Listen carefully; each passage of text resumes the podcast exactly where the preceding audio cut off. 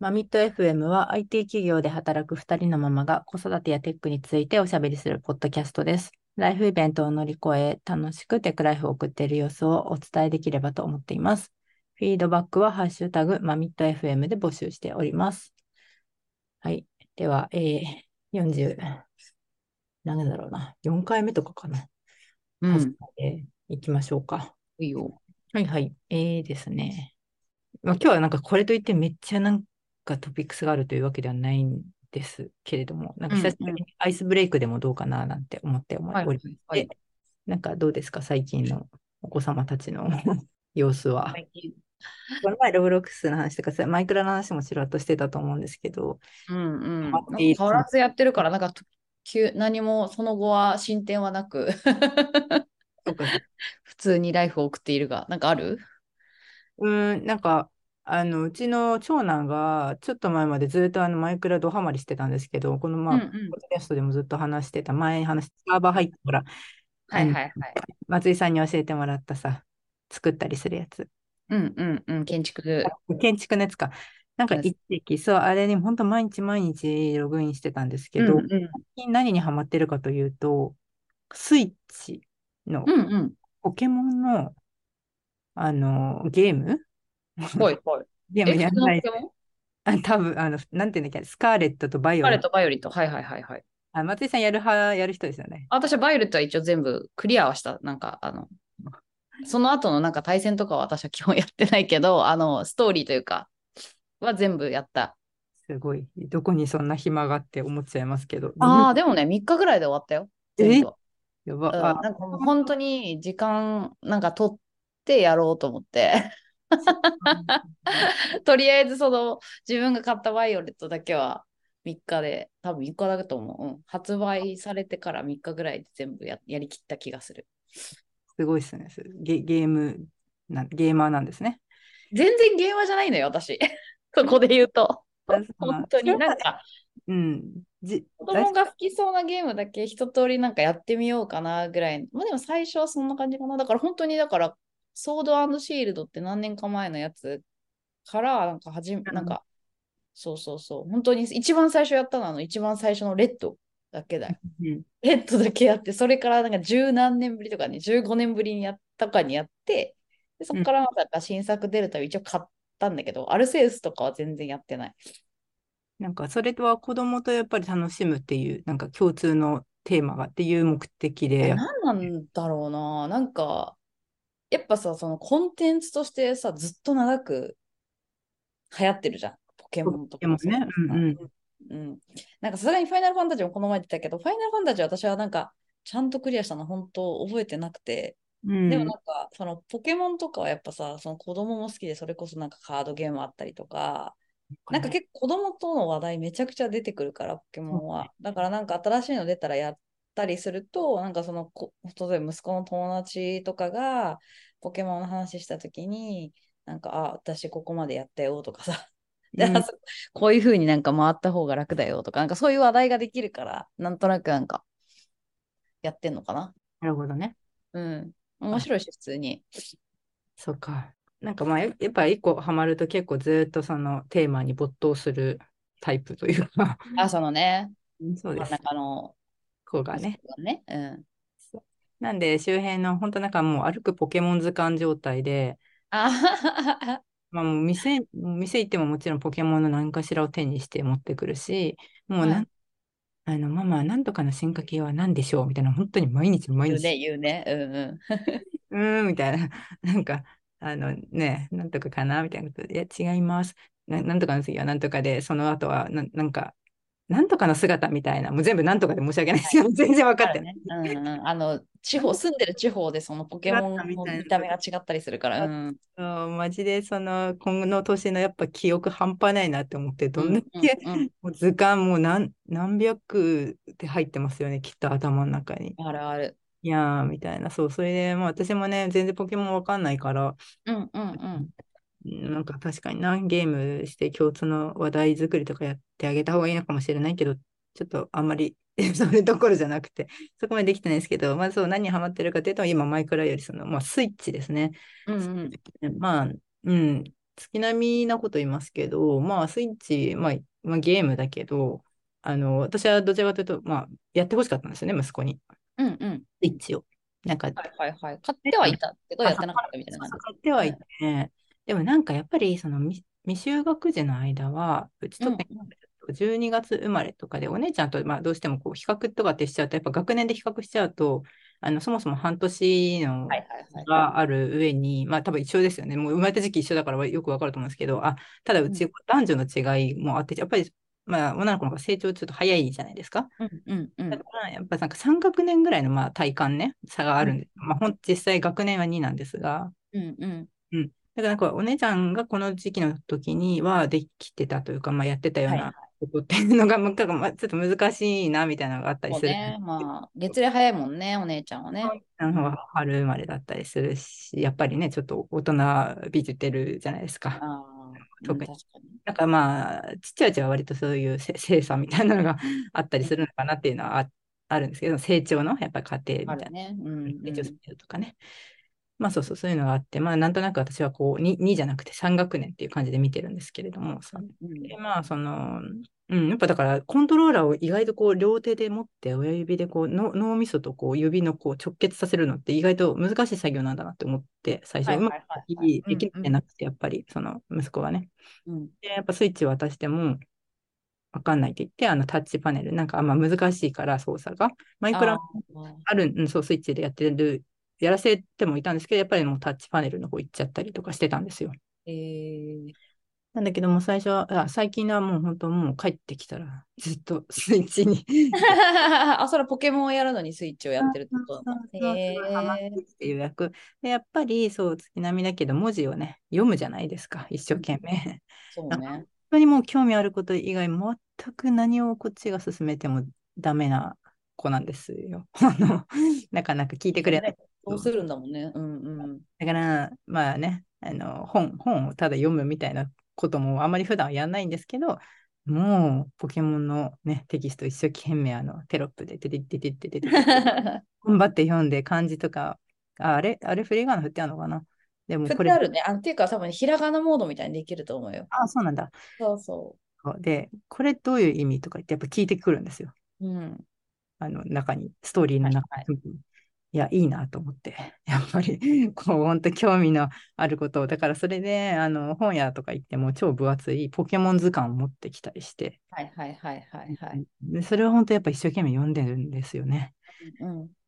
だからちょっと、なんか普段あんまね、余裕なかったりするんですけどさ、3人いると、なんかあの、一人一人にこう、あったさ、こう何がハマってるのか、いや、まあどっちかというと一番上のお姉ちゃんなんかは、まあ割と、うん、なんでも、なんだろうな、割と幅広く、なんかややったりするんですけど、まあ、やっぱその真ん中の子は、まあ本当に自分の興味にあることはやるけども、宿題とかただのひらがな書くやつとかって本当にもう、なん、何分あなたこのひらがなやってんのみたいな。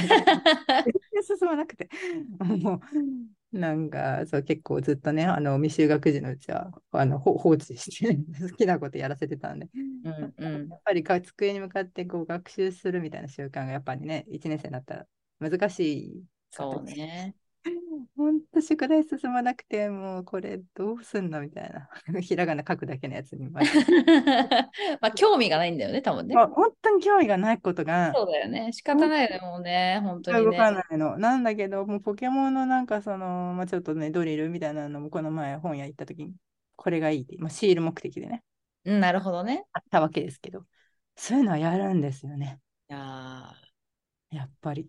なんか本当こう、何が言いたいかというと、なんか子供のね、特性をよく見て、こう、まあね、3人いると3人同じ方法でやった方がこっちは楽じゃないですーだか。けどね。うんうん。でまあなんかね、通信講座、まなんかチャレンジタッチとか、あチャレンジとかあるじゃないですか。そういうワワークみたいな、そういうのをううち一番上の子はやったりしあてる。、やってるんだ。どうなんですか？ああいうの、なんかいろいろあるじゃん。スマイルゼミとかさ。あ、そうそう、それもねとかああいう、なんかタッチ、あの、タブレット系学習みたいなのってそうそう、比較検気にな討ってはいるんだけど。そうした結果、着地、今、あの、チャレンジタッチやってますね。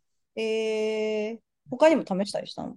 いや、他は、えっと、うんなんかス、スララっっていうのがあっあた。あ、あったあった。それも気になってた。なんか。これはなんかブラザーベースなんです。はいはいはい。ななんか多分そのスマイルゼミとかチャレンジタッチとかっていうなんか機材、タブレットを購入しないといけないんですよね。そうそうそう。なんか1万円ぐらい払うんだよね。なんかね。うん、たそうで、多分条件があって、払わなく、なんか継続期間かわかんないけど、払わなくてよかったりもすると思うんですけど、まあ、基本的にはなんかこう、物理的になんか送られてきて、それを持たなきゃいけないから、そのうんうんね、その Android なんで、あのそこに配信するためのなんかそのアプリが組み込まれたもう端末が送られてくるやつっていうのと、まあ、そのスラダっていうのはなんかそのブラウザでできるから、はいはいはい。まあ、お試しで一回やってみたりしたんですけど、うーん、ちょっと子供はあまりそれは、合わなかった。進ん、まあ、その時はやりましたけど、なんかその未就学の時とかにチャレンジをちょこちょこやったりしてたんで、うん。やっぱり、あのね、ベネッセさんのコンテンツ力っていうのはが、いはい。気がすごいんで、ちょっと比べちゃうと、ちょっと弱かったのがあって、あんまり進んでやるっていう感じがなかったんですね。うんで、でもどうしようかなと思ってて、あの通信教育もなんかこう、うち何回かやトライもしたんですけど、まあ、最初はやるけど、やっぱす続かなかったりして、いや、そうだったよね。だからもうやらせんのもこっちも、なんかね、こっち的にはお金払ってるからややってくれって思うけど、もうもう疲れるから、しばらくほやってなかったんですよ。ほっといた。うんでもほら、あれが来るじゃん。あの、ベネッセの本当にうまい商法、あの、DVD 送られてくるじゃないですか。ああ、あれ DVD 入ってる私毎回捨てちゃうから。あ、そうなんだ。私、なんか鉛筆とか入ってる時だけそれだけ取ったりしてさ。あーやっぱなんか漫画とかもやっぱ読む。まあ私もね、ちっちゃい時それめっちゃ読んでたなと思うんですけど、うんうん。送られてきてこう漫画読んだり、で、あの DVD 送られてくるやつもたまにね、うち車移動が結構多いんで、はいはいはい。たりしてたら、まあ一番上の子は、これがいいやるって言って、結構、本当に？みたいな感じで何何ヶ月かちょっとほっといたんですけど、はいはいはい。や、やんないでしょ、続かないでしょ、みたいな感じだったんだけど、い。うん。いやこれならやるって結構なんか、きこうややる気がその時やる気モードみたいになってたんで、えじゃあもう一回やってみるか。みたいになって、ちょっと3年生からチャレンジタッチをね、もう一回再開したんですけど、うん、うんってー、感じ結構いい？ちゃんとなんか毎日やってる感じはします？いや、毎日はやっぱやんないっすね。でもやっぱり最初はその4月の時は超進んで毎日やってましたけど、はいはい。だんやっぱね、どうしてもね、人は。またんで、あの、うーん、なんかメールを送るシステムなんですよね。終わった後に、こう親に送るメールが送られてくるわけですよ。ああ、なるほどね。あ終わったよみたいなスタンプ、なんかこはいはいはいはい。と、それと別でなんか、自分でお手紙を書いて親にこう送れるみたいな。で、私はメールが来ると、その子供のキャプチャーとして送られてくるわけですよ。はいはいあはい。で、それ、なんかどちらかというと、それを楽しみ、モチベーションに今やってます。なるほど。そこでなんかクイズみたいなの自分で作って、うんまあ前のなんか、なんとかみたいな、なんかそっちの方がよっぽど時間かかってるみたいな感じで。まあなんか、そんな力入れなくていいんだが、そこみたいな。いやまあちょっとまあでもそれでもひ開くって、毎日開こうね、みたいな声かけはしてますけど、やっぱりねなる。ほど。いやー結構子供のその勉強習慣難しいよなっていうのは結構。勉強習慣ね。しかもなんか上、我々今3年生じゃないですか。上が？そうだね。で、なんかが学童行ってましたっけ？行ってないんですよ、うちは。あの、はい。そうだよね。学童？そう終わるんですよ。終わるっていうか別に終わらなくてもいいんだけど、もう3年生やっぱ減ってきるくるそうから。なんだよね。私もなんか、最初、一番最初に1年生の時に入れた時に、大体みんな4年生からはもう留守番しちゃうみたいな。まあ、そうこんな感じなんだよね。おそらく10歳になるのが結構その、節目みたいな感じかな。うん。ね。だからちょっと、どうしなんか夏休みを境に、ちょっともう、学童じゃなくて、どっか、塾なのかな。ついに。うん。そう、うんなんか言うじゃないですか、こう3年生で結構そのなんだろうな、ば周りでもお友達でもうもうすでに塾行ってるみたいな子もいいるる。よね。まあ、中学受験とかする子は、早い子はね、入れてる子もいるだろうね。うん、なんか塾か、みたいな、最近ちょっとまた調べモードにちょっと入ってますけど。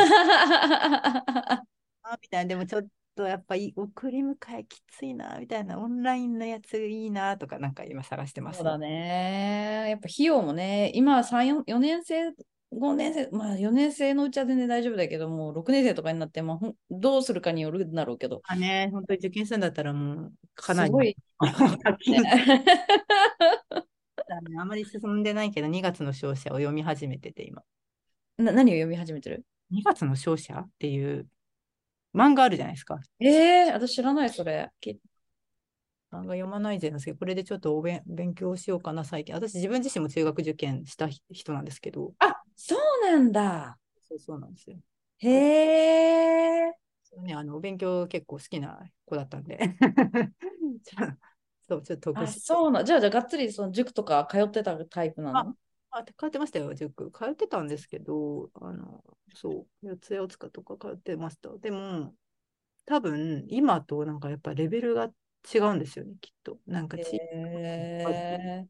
うん、でも、どうしようかなと思ってて、なんか私はあの明確に行きたい学校があったんで、そこお素晴らしいね、その年でそういうふうに思ってたっていうのが。なんかね、本当親からしたら、こう、勉強しなさいとかってマジで一回も言われたことなくて、あ、そうなんだ。え、それでいつから塾に通い始めたの？全然覚え覚えてないな。でも多分4年からなんでしょうね。いや、私は別にあれなんですよ。幼稚園が、まあ、私立行ってて、あ、はいはい。で小学校地元の公立行ってて、はいはい。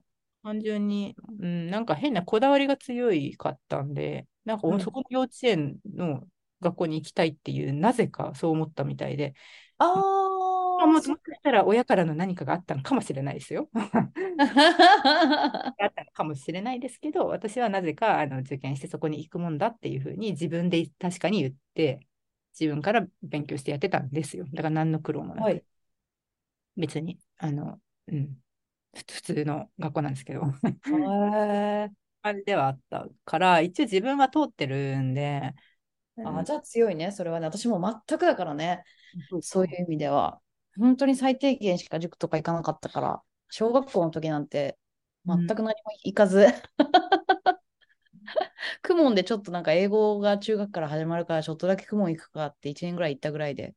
うんそうちもまあね、親は結構教育熱心なタイプではあったんですけど、えー、なるほど。いやまあ、だね。ね、うん、まあ別に自分と同じようなことやってほしいわけでも全然ないし、あの私と性格も全然違うから、そんな、うちの子はうん私よりはなんかそんなお勉強好きな感じは見受けられないので、はいはい。ちょっと、まあ様子見ながらですけど、まあ、ちょっとね、そういったあいろいろ探したり、通信教育とか見たりなどなどねえ、いやー、そうそう、オンラインとかでそういうのあるのかな？まあでもなんか、結局やっぱオンラインだと自分がこう、なんつうの、見てないと、こう、ちゃんと真面目に取り組むのかは不安だなっていうのは、やっぱ、うん。多少なりあるよね、なんか。オンラインは今実は1個だけ習い事やってて、あ、そうなんだ。やってみてて、そう。へえなんかね、意外といけてたんで、えー、それは何？ついてなくてももう自分でやっあて、セルフです。割とえー、素晴らしいね。なんかた、本当にたまになんか、ズームのなんなんか、機能のがおかしく、なんか変な風になっちゃったみたいな時だけは呼ばれます。うんうんうんうんうん。え私は仕事してて、うん、なんか後ろでやったりしてます。だからまあオンラインの方が私的にはちょっとうち駅から遠いんでいいなと思ってますけどね。まあちょっといろいろこの話もまだ始め、け検討を始めたばっかりなんで、ちょっと進んだらまた話しますね。ー、そうだね。なんか、はい。まあそういう年になってきますね、だんだんね、子供が大きくなって。うんうん。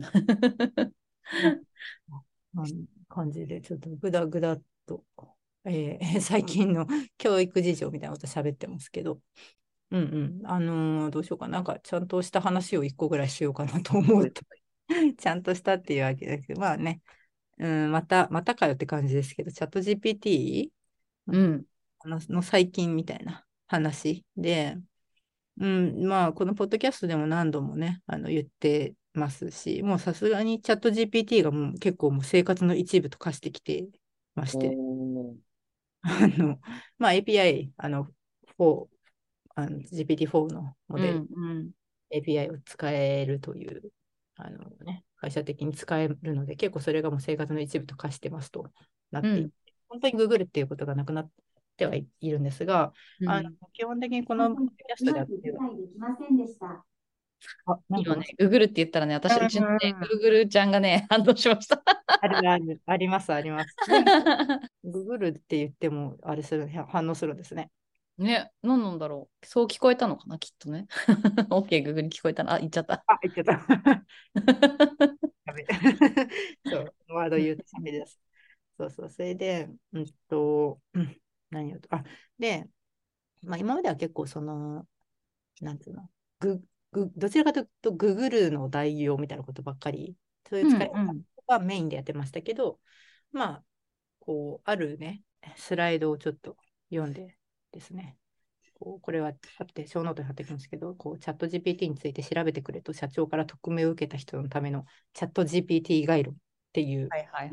とか、あと 別の話なんですけど、えっと、来週、10かな、えっと、あのみんなのコードさんのところで、ちょっとチャット GPT についてのこう、なんかレクチャーをすることになったんですけど、なんかね、言ってたね。うんうん。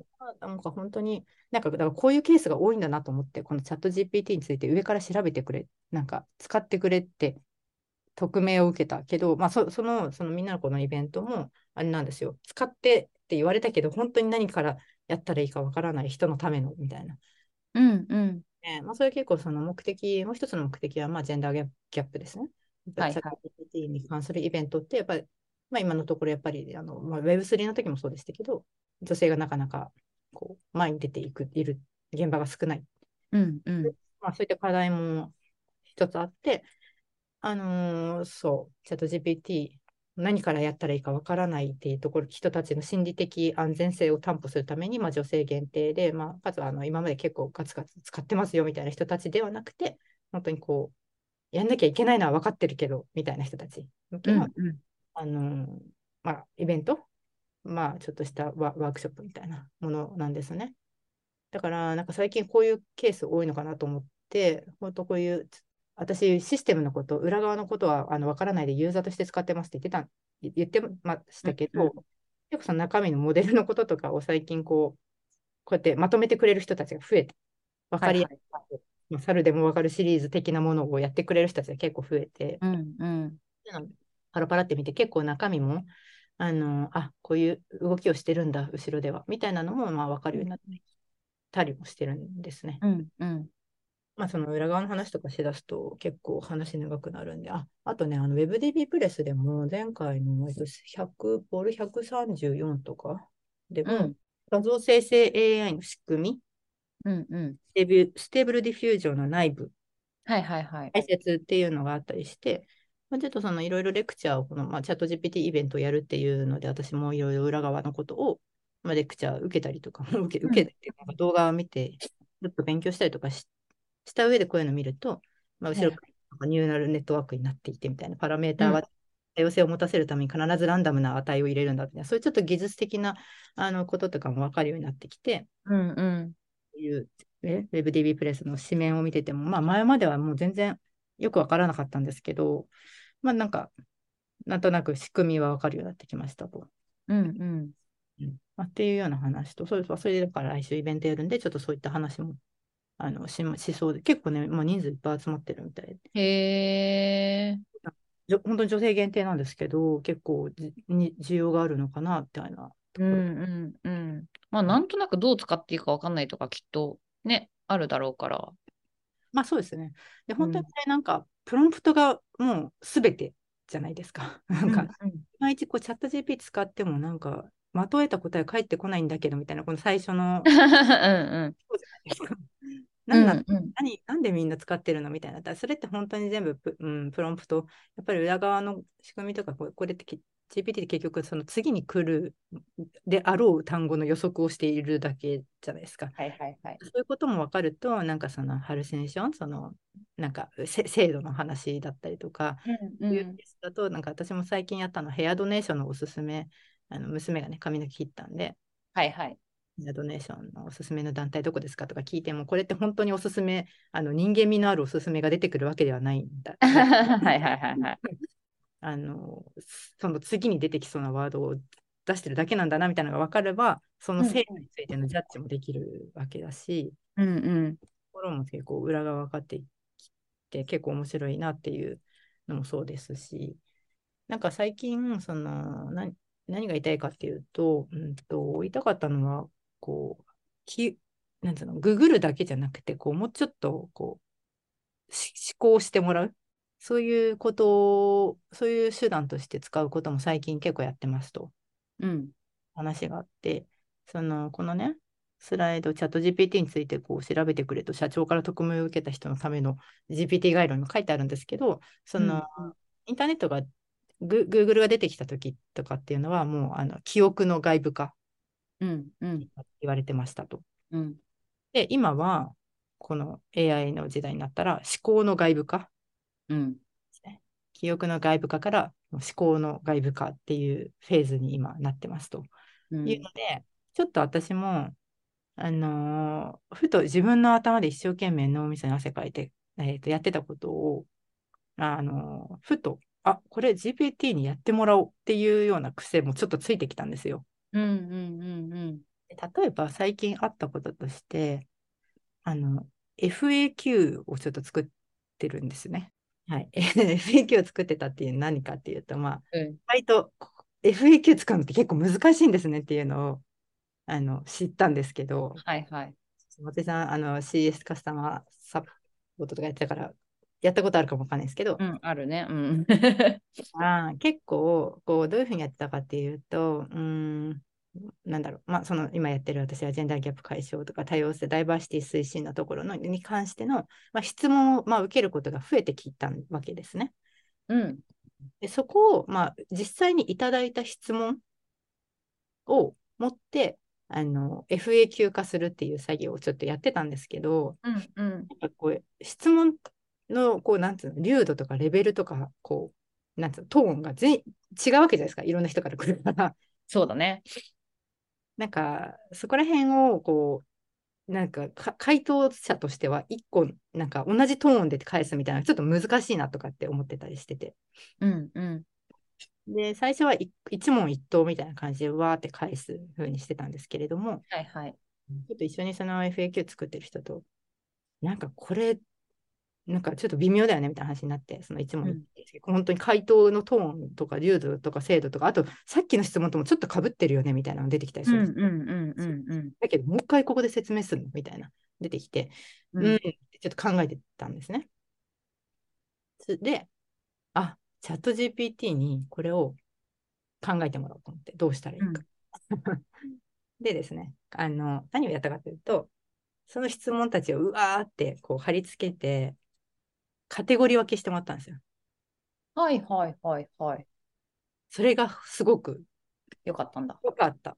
へえ。あーちょっとそのう裏側の話すると、す次に来るであろう、えーワードを推測しているはずですけど、こういう作業はどうやってやってるのか、ちょっと未だに私は分かってないんですけど、こっちが入れたものに対して、あの、きれいにカテゴリー分けするみたいなこと？うんうん。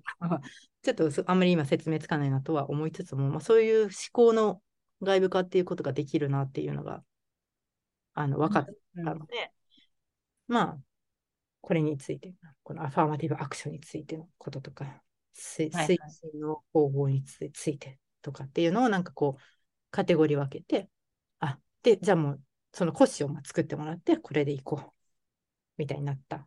うん。あ本当だからそういう、うん、まさに自分の脳みその外部化みたいなことをしてもらったっていうエピソード、FAQ はいっていうあとね、もう一個あるのが、お手紙を作ってもらったんですよ、最近。へえ。で、何かというと、あのーちょっとね、実は、あの、えー子供が落とし物をしたわけですね。うん。GPT、あ、GPS のついてるああ、はいはいはいはいはいはい。あの端末をね。うん。そうなんです。この、はあの、ポッドキャストでね、マミテフで昔話したスマートウォッチをですね、うんえー、2人持ってるんですけど、1人ね、ちょっと落としてしまったんですよ。あらららら、それは大変じゃん。で、落として、その日の結構な夜に気づいて、ん？ってなって、あ、じゃあ、うんじゃあ GPS あるからっていうんで見たら、とあるアパート指してたんですよ、それが。へえ、うんうん。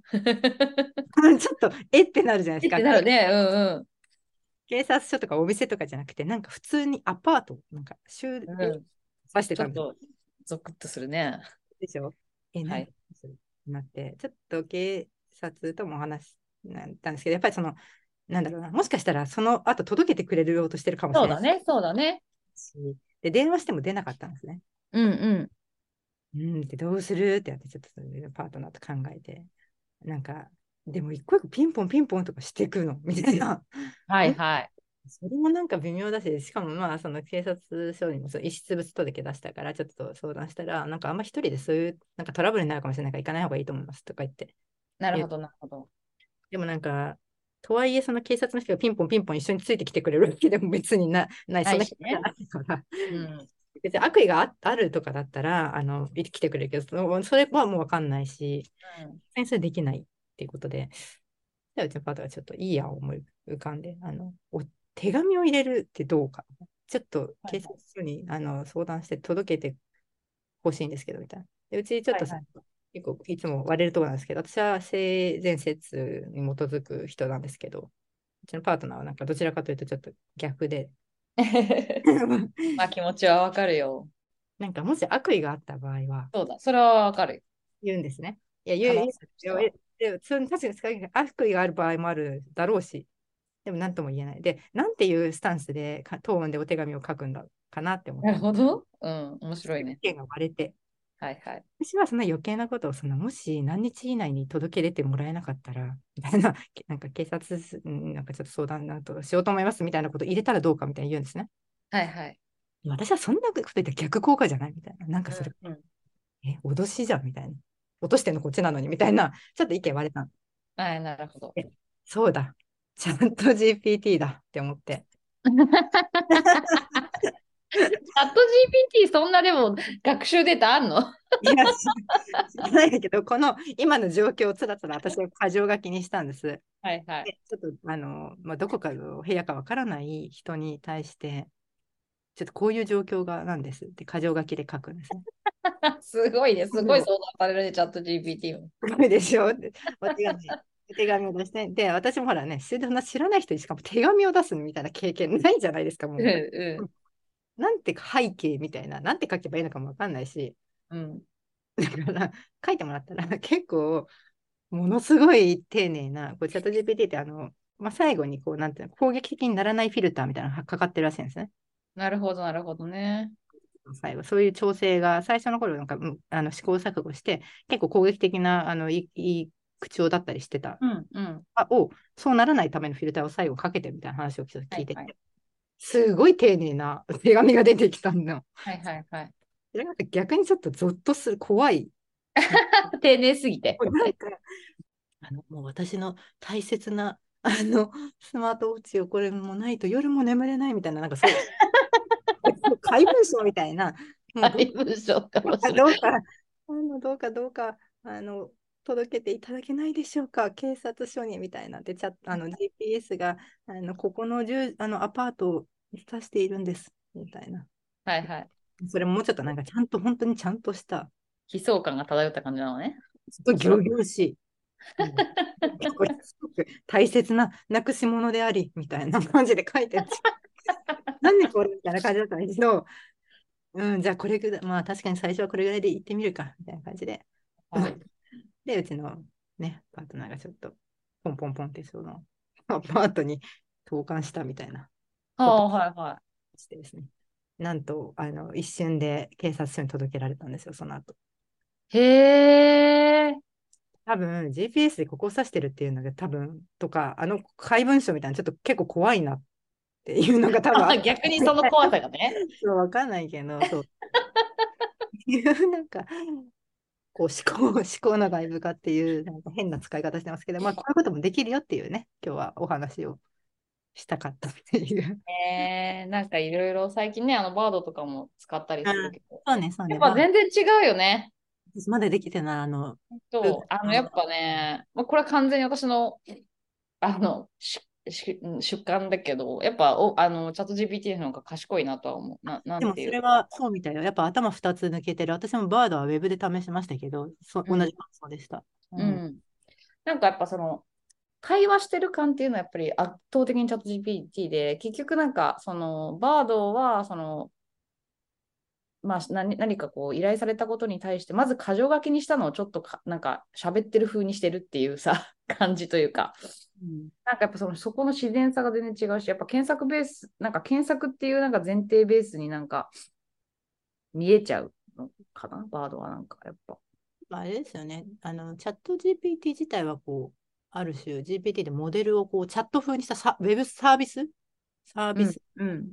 多分切り離して考えると多分 GPT 後ろのエンジンだババードは多分別のエンジンじゃないですかモデルじゃない違う違う。多分そこ自体の精度もあるしそれをチャット形式ってしたときにそうそうそそれがおあのあのうまくやるっていうのはやっぱりそのこのチャット GPT のがやっぱオープン A が頭2つ抜けてるらしいでう。す。うん、そうだね、全然違う。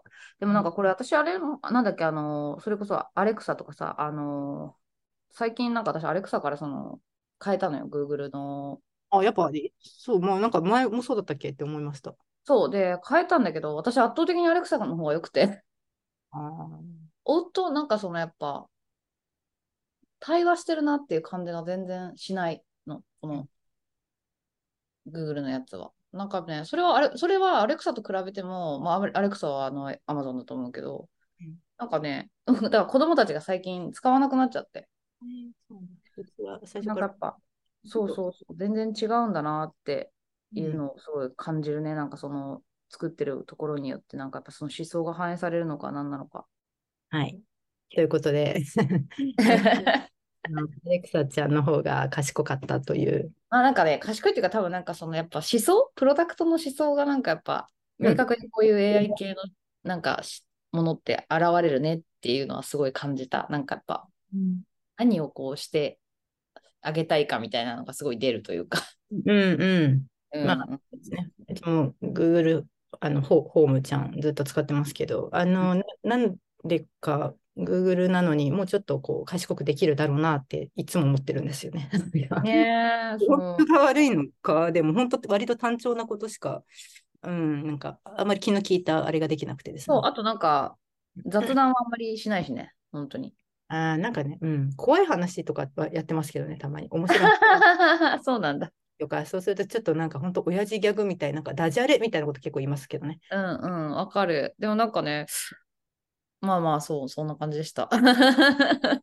そう、そんな感じで、ちょっと無計画にあのだらだらと話話してしまいましたが、はい、こんな感じで、じゃあ今日おしまいにします。はーい。ではでは、失礼しますは。い、ありがとうございました。Now, エンジニアの採用にお困りではないですか？候補者とのマッチ率を高めたい、辞退率を下げたいという課題がある場合、ポッドキャストの活用がおすすめです。音声だからこそ伝えられる深い情報で、候補者の興味・関心を高めることができます。ピトプでは企業の採用広報に役立つポッドキャスト作りをサポートしています。気になる方はカタカナでピーとパと検索し、X またはホームページのお問い合わせよりご連絡ください。